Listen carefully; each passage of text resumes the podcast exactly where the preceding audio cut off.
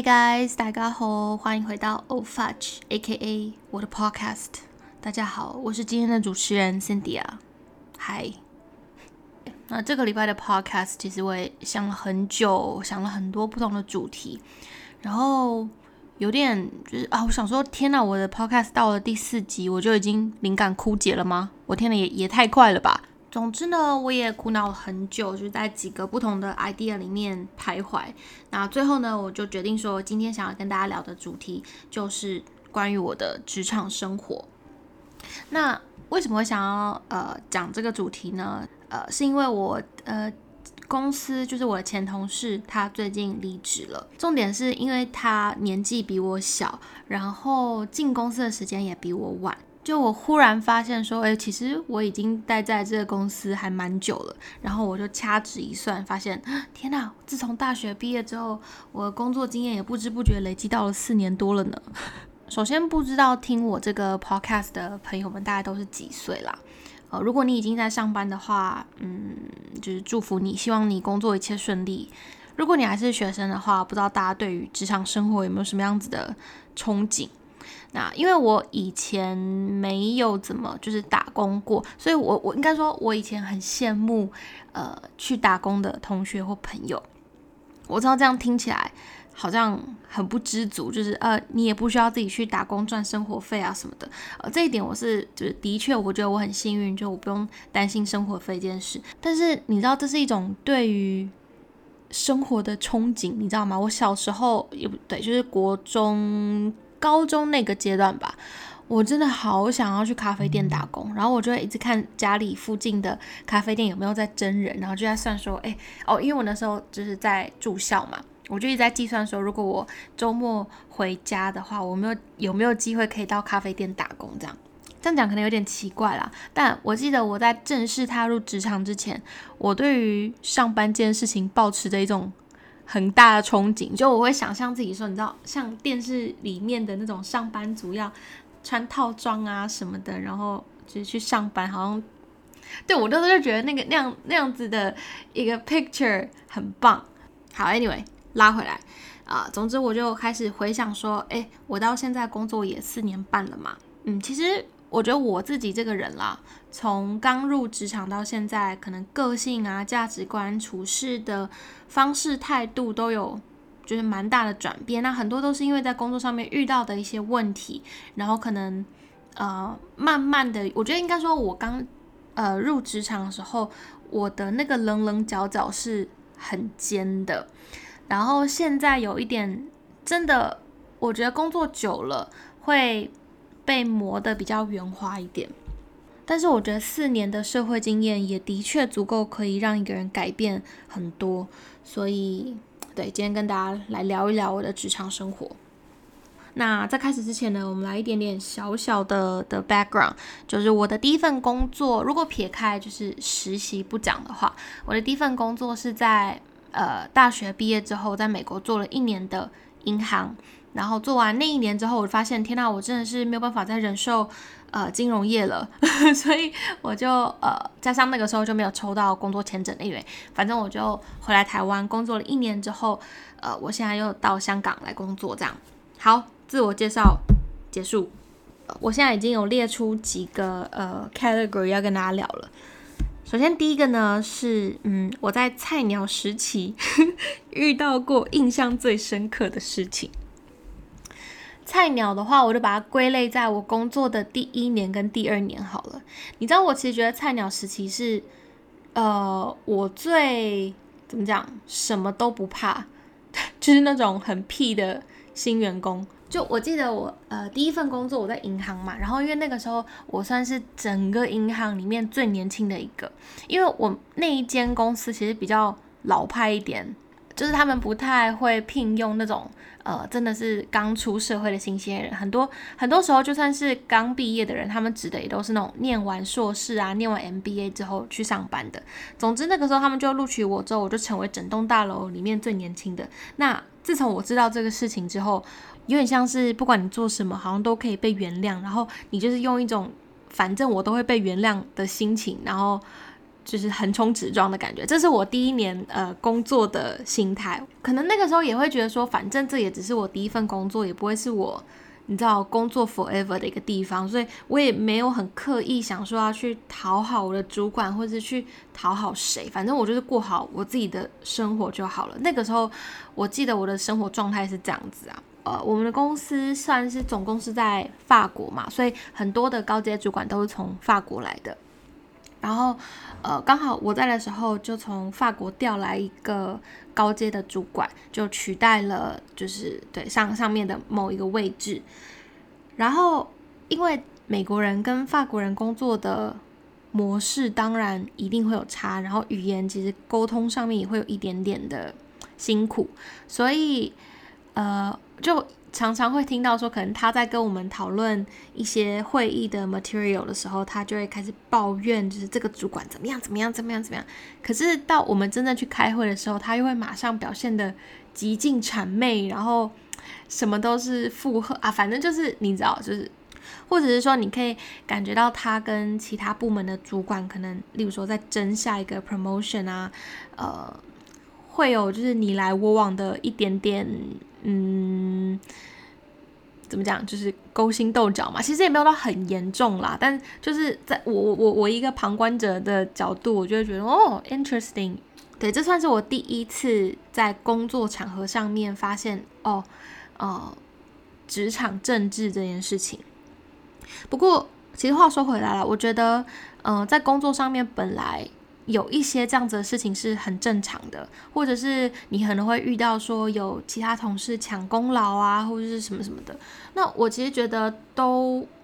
嗯，我个人都觉得都正常啦。就是如果你今天到一个职场，然后你完全没有碰到类似的事情，那我觉得你真的是超级超级幸运的啦。但如果你有遇到像 这样子的事情，我觉得，嗯，当然该争取的自己还是要争取啦。但不需要太，不需要太觉得就是你怎么可以这样子对我？因为老实说，我觉得这个不管不管你在美国还是在还在台湾还是在香港、日本、韩国，anywhere 就是 forever 就是职场上面都会有这样子的事情。再来第二个印象最深刻的呢是。呃，我在台湾的公司上班的时候，因为那个时候我们公司的规模还不知道非常非常的大或者怎么样，所以那个时候还有一个制度，就是每隔一阵子，老板会呃约员工，我们去吃早餐，然后就是可能两个两个一组，然后会聊一下工作状况啊，就关心一下这样子。然后那个时候，我记得老板就跟我讲说，觉得我工作状态其实都很不错啊，怎么样怎么样，但是嗯。有点太走心了，然后我当下其实听到太走心，我有点就是接受不到，你知道吗？我就想什么意思？因为我那个时候自己认为我很努力的在这个工作上面，或嗯，就我不会把走心跟我这个人联想在一起，对。但是我现在回想起来，当然我懂，呃，老板那时候为什么说我很走心，因为。那个时候的我，我觉得还是零零角角很尖锐的时候，所以，例如说，我很容易把我个人私人的情绪带到工作上面。怎么说呢？呃，就像例如说，我在工作上面可能遇到一个客户，或是遇到一件事情，可能我觉得他很没礼貌，或者是我觉得他很觉得这件事情很不合理或什么的。呃，怎么说？就我会觉得，我今天又不同意你的想法，或是我觉得做这件事情很很很很无理，很很很没意义，那我干嘛要做？你懂吗？然后，但是我当然知道是呃，因为是工作，所以我还是要做，但我心里就会有这种很不平衡的的感觉，就是常常会工作的很不开心，然后很情绪化这样。我记得我还有一次是跟某个客户，反正就因为很一件很小的事情吵架，还是不是吵？OK，我们没有吵架，但就是。对，我们在吵架，然后我就是气到，我就跟他挂完电话之后，就到浴室，呃，不是浴室，公司没有浴室，到洗手间，然后我就看着镜子，我就自己气到，OK，因为我是那种我一生气，我不是会骂人，因为我我我跟人家没办法对骂，你知道吗？我就不是那种人，但是我会哭，我如果一生气我就哭，所以我就到洗手间之后，我就开始就对着镜子，我就开始一直哭，这样讲起来真的很荒唐。哭一哭就算了，你知道我还发生什么？我还流鼻血。然后我另外一个同事刚刚走进来就说：“你还好吧？你怎么了？” 然后我就说：“我也不知道，我好生气。”你就知道我那时候是气急攻心还是怎么样，反正就气到流鼻血。这这一点到现在还是在同事之间有流传，成为一个嗯茶余饭后的笑话。对，anyway，反正就是那个时候，呃，是我第一次听到人家跟我说我太走心。那我也花了大概，我想一两年的时间，就慢慢慢慢调整自己的心态，然后把工作跟私人情绪分开。那我觉得这样子对我，我像我这样子的人来说，呃，真的心里会舒服很多。你在工作的时候，不要把自己的呃想法带入太多进去。那你能够更客观的看一件事情的时候，你会发现其实很多事情，它你把它当成工作，它就是很正常的，就这样子可以做完，你自己不会觉得很痛苦或者怎么样。呃，或者是我自己有研发出自己的一套想法啦，就是我会跟自己讲说，你不要把自己想的太重要。这句话大家先不要误会，不是说这个我我这个人不重要或者什么的，我是因因为我是一个很容易把自己的想法，呃，会觉得我想的就是正确的，所以别人只要跟我的想法不一样，我就很容易一开始就去否定对方的的的想法。那我就开始跟自己讲说，我不要把我自己想的永远都是对的，我不要把我的意见想的太重要，而是退一步，我可以看到更全面的东西。如果能够把自己抽离出来，以一个旁观者的身份去衡量。呃，你工作上面的呃优点缺点，我觉得呃这这个想法在呃我在处理工作的时候帮助很大。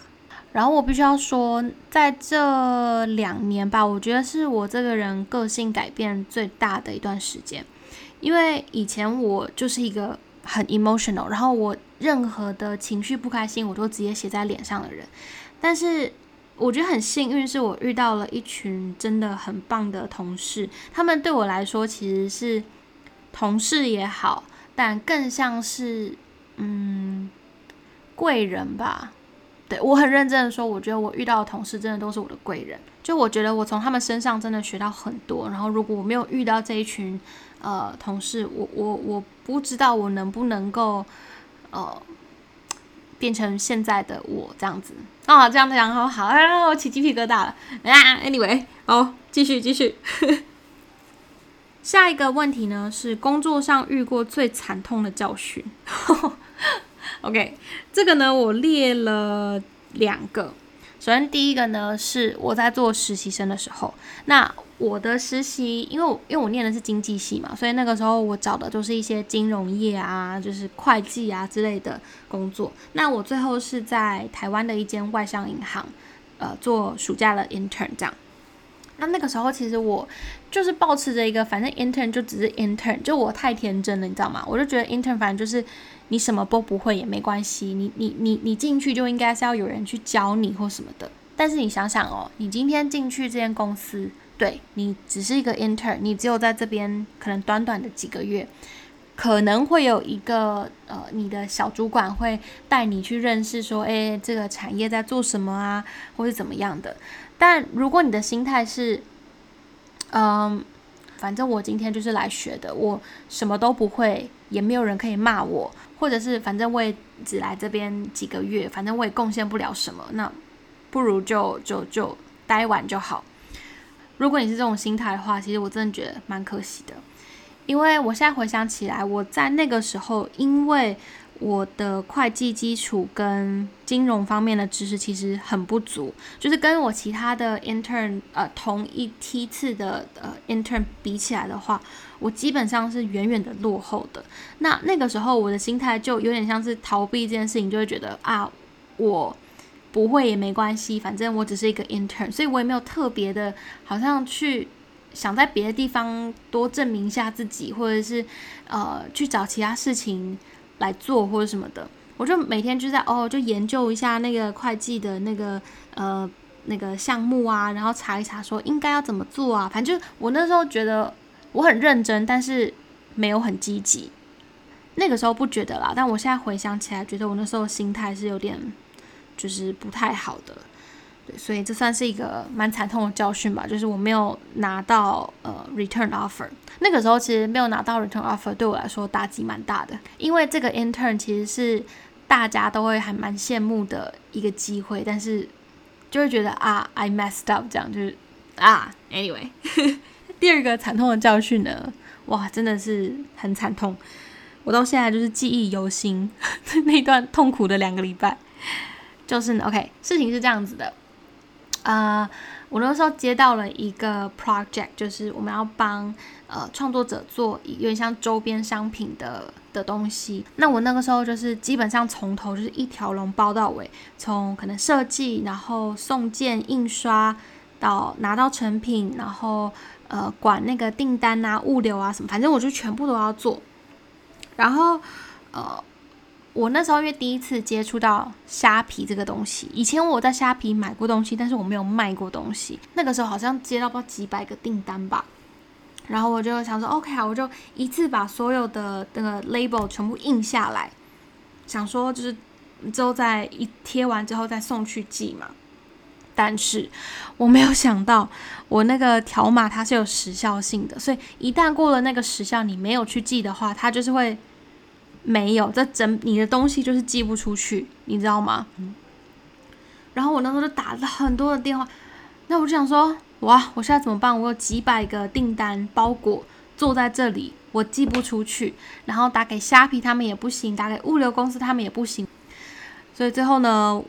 我就只能就是手动的一个一个打电话给那个有订购产品的的人。我那两个礼拜真的像是在地狱一样，就我每天都在打电话，打完电话要确定他们重新下单，然后呢再重新建立订单，然后再不不不不，anyway，反正就是很痛苦的两个礼拜。然后自从那次之后，我学到最惨痛的教训就是，如果遇到任何你不熟悉的事情，请先研究好再行动，不然就会像我这样子。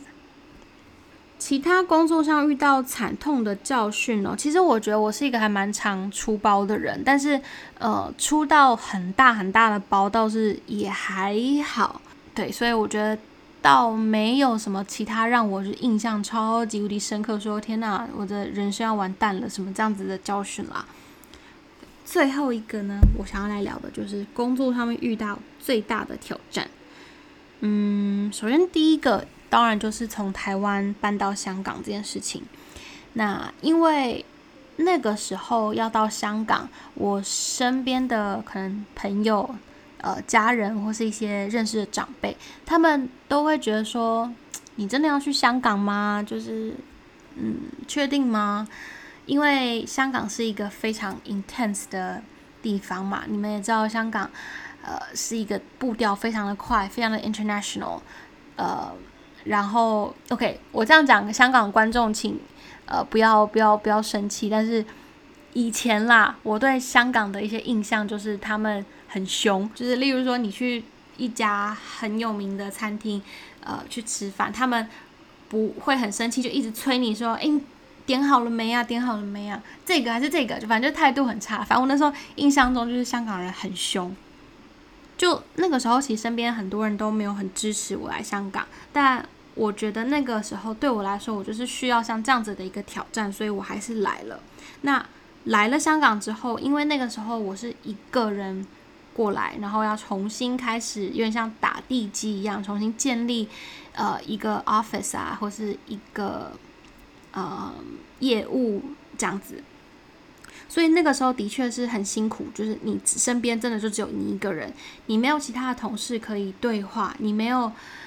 嗯，你没有一个主管在你旁边，就是跟你说你应该要怎么做。那我那个时候，你看我也才工作第三年吧，忽然之间你前面没有一个像是 leader 的人，你突然发现所有的责任都担在你的肩膀上，你遇到你不会的东西。你就是要自己想办法，就是凭空生出一个解决方法，或者是你就硬逼自己去学，说要怎么解决这件事。所以那个时候其实有一段时间，我的我自己觉得我的，呃，我我我我就是压力大到我会一个人在公司，然后就是对着那个电脑就觉得我真的不知道该怎么办，我真的压力很大，然后我就开始一直哭，一直哭，然后大概哭个十分钟之后，我就会说 OK，好好好，现在可以了，可以了，呃，继续工作吧，这样子。第二个挑战，我觉得是，呃，怎么让自己分出工作跟私人的时间。因为我的工作其实不有点像是，也他不是那种可以完全的把它分开的人，他不像是可能像我我我我姐姐是做有点像科学实验的，那他工作的时候他可能就是在实验室里面，那他下班之后他就不太会再去碰到工作上面的事情。像我的话，我很容易上班下班，他没有一个明确的界限，所以我记得在第一二年的时候，我。一开始是很享受，就是做工作狂的这种感觉，但是到越来你可能做一段时间之后，我就会发现哇，工作开始消耗我，我我这个人，我就发现好像我少了一点我自己灵魂那种感觉，然后我才慢慢开始让自己就是，嗯，就像协调好自己的自己的的心态。就如果在周末假日可能遇到很急的事情，我还是会处理；但如果不是的话，我就尽量让自己在放假的时候就是放假。我以前你知道是工作狂到，如果我周末没有碰到一点工作的话，我会觉得很 guilty，我就会觉得，对啊，我今天都没有都没有打开就是工作的的 chat，这样子就是心里有点很不踏实的感觉，你知道吗？就我。呃，有一点严重到那个程度。那工作到现在第四年，当然，如果你今天是那种工作跟生活本来就分很开的人，那你 you're good, you're good。但如果你像我一样，就是嗯，很多时候会发现，呃，你的生活跟工作绑在一起，绑太紧了，然后你自己常常会感觉到很累、很消耗的话，我是真的觉得可能在你的生活里面要。开始尽量的拉出一小块时间给自己，这段时间就不要跟工作有任何的关系。我很喜欢我的工作，但是我不想要它变成我的全部，而且工作也不应该变成你的全部。我是这样子觉得啦。所以，对，就是一个小小的建议给大家。那以下呢，是一些对于可能刚毕业的菜鸟朋友们。那如果你是一个工作经验比我更丰富很多的人的话，可以可以可以 skip 掉这一段啦。对我我我我我我可能还是太太嫩了。首先第一个建议呢，是在职场上记得打开眼睛，打开耳朵，就是变成一块海绵，吸收你看到的、听到的，然后内化成你自己的知识也好，养分也好。每件事情其实都有它可以被学习的东西，只是大家，只是你有没有去打开你的眼睛，打开你的耳朵去吸收而已。第二个就是我刚刚讲的，不要太走心，Don't take things too personal。这点我真的觉得很重要啊。你没有那么重要，把工作做好就好了。你还是你，你很棒。第三个呢，是我觉得要懂得自己去争取你想要的，或是你觉得需要的。事情，嗯，我之前都是因为我是一个很怕麻烦的人，然后我也会觉得就是啊，可以就好，就是我是那种不太喜欢去跟人家争争什么，然后就是可可得过且过这样子。但是当然遇到一些事情，我自己觉得很不合理或是很不满的时候，我也是会跟身边的朋友抱怨啊，或者什么什么的。然后有一次，我有一个同事就跟我讲说。那你为什么不去跟主管反映，或是你为什么不去跟公司讲？因为这件事情可能就是我跟公司提了之后，他就有可能会被解决的。只是因为我不想要去，好像造成别人的困扰，或者是怎么样，我就一直压在我自己的心底都没有讲。我想一想，就觉得，诶，对啊，如果我今天不懂得，例如说把我遇到的。不合理的事情跟我的主管讲，我的主管这么忙，他不可能会知道我每一天在做什么。那我不讲，他也不会知道原来有这件事情，你知道吗？所以，如在合理的范围内，我觉得不用怕去争取什么，或是不用怕去讲你自己的意见，因为主动这件事情，我觉得蛮不容易看到的。我 我会有个想法。例如说，我今天讨厌某公司的制度，可是我看到说，哎，这个制度已经存在了这么久，我就会觉得，如果到现在都还没有人提出异议的话，那就表示它有它存在的道理。然后我就会默默的觉得，哦，可能它有它的理由吧，然后就会变，就是把它合理化。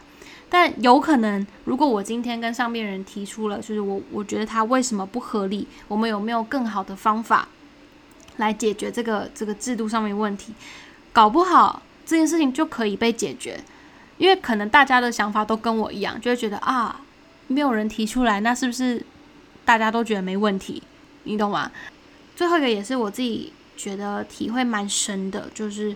嗯。在工作上面，你可能真的就是在出其不意的时候，就会遇到你，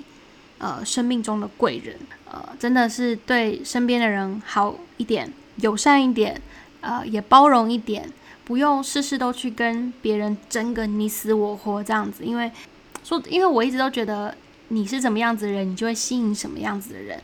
所以，如果你今天就是认真的做好自己分内的事情，然后你知道对别人友善一点。可能你身边的某个同事、某个业务窗口，都会是你可能下一个阶段很大的贵人，也也说不定。像我是一个很追求成就感的人，所以我会很执着，说我在这个工作一定要找到我自己的价值，我才会觉得这个工作有意义。就我没有办法忍受说，我今天做这个工作只是为了赚钱。当然，OK，赚钱也很重要，好不好？有赚钱，你才能过你想要的生活嘛。或是你才能够付账单嘛，是不是？但，嗯，对我来说啦，就是找到一个你自己可以找到自己价值，不管在任何层面都好，这件事情是让我可以很开心工作的原因。如果你现在对于自己的工作很不满意呀，不管是薪水，或是环境，或是老板，我其实会觉得，其实你永远都有一个选择可以。离开这个公司，只是你有没有选择要离开而已。那如果你觉得说啊，我今天呃没有办法离开这个公司，我可能很难找到下一份工作，那我觉得你要可能回过头来先检讨一下自己，就是为什么你觉得你出去之后会找不到工作？那为什么不回过头来先好好的在这份工作先做到你能够有证明自己的价值的能力之后，你再出去？然后做一份你真的自己可以更开心的工作。有时候我会听到一些朋友啊，呃，或以前的同学在可能抱怨工作上面的事情，那我就会想说，也没有人逼你一定要留在这个公司啊。你有没有准备好要离开这个环境，换到一个更好的地方？我觉得才是嗯一个很大的问题。所以我也时时刻刻的提醒自己啦，就是一定要不断的在进步。然后提升自己的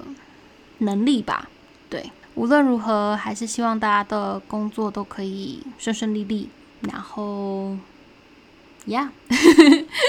那今天的 Podcast 就差不多到这里。那如果大家有喜欢的话，也可以 follow 我的 Podcast，或者是给这个 Podcast 一些 comment 啊，或是可以可以给五五颗星星啦，这点我也是不太介意的，好不好？